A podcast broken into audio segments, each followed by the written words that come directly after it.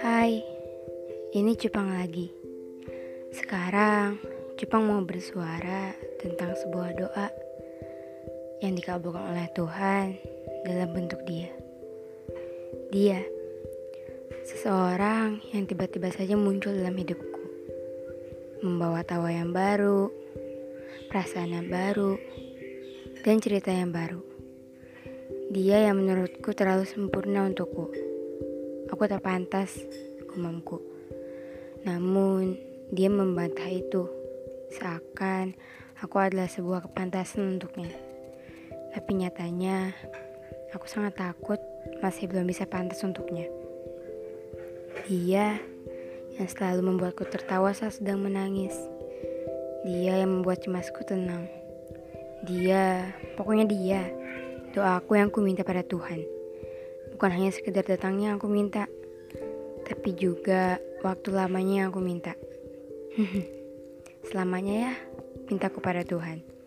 Semoga saja Tuhan tak hanya mendengarkan, namun juga mengabulkannya. Entah dia meminta hal yang sama atau tidak, atau bisa saja memang iya, namun bukan aku yang dia minta. Tapi semoga saja doa aku dan doanya sama.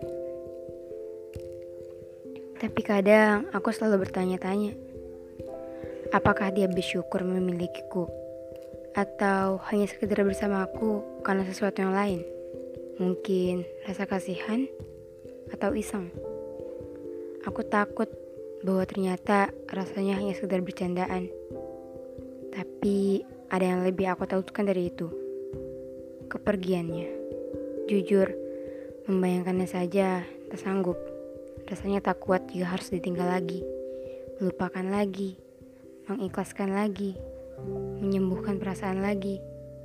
Kadang aku memohon pada Tuhan, sudah, tolong sudahi patah hati ini. Gak apa-apa, doaku yang lama tidak kau kabulkan.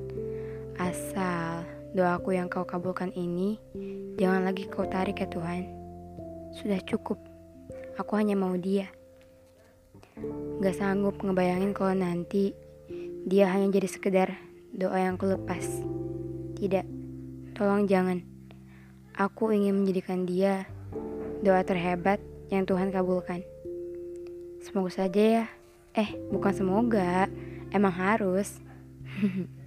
Egois dikit gak apa-apa lah. Sayang banget soalnya, gak mau ngelepas doaku yang satu itu. Untuk kamu, tenang. Aku masih mempertahankanmu dalam doa.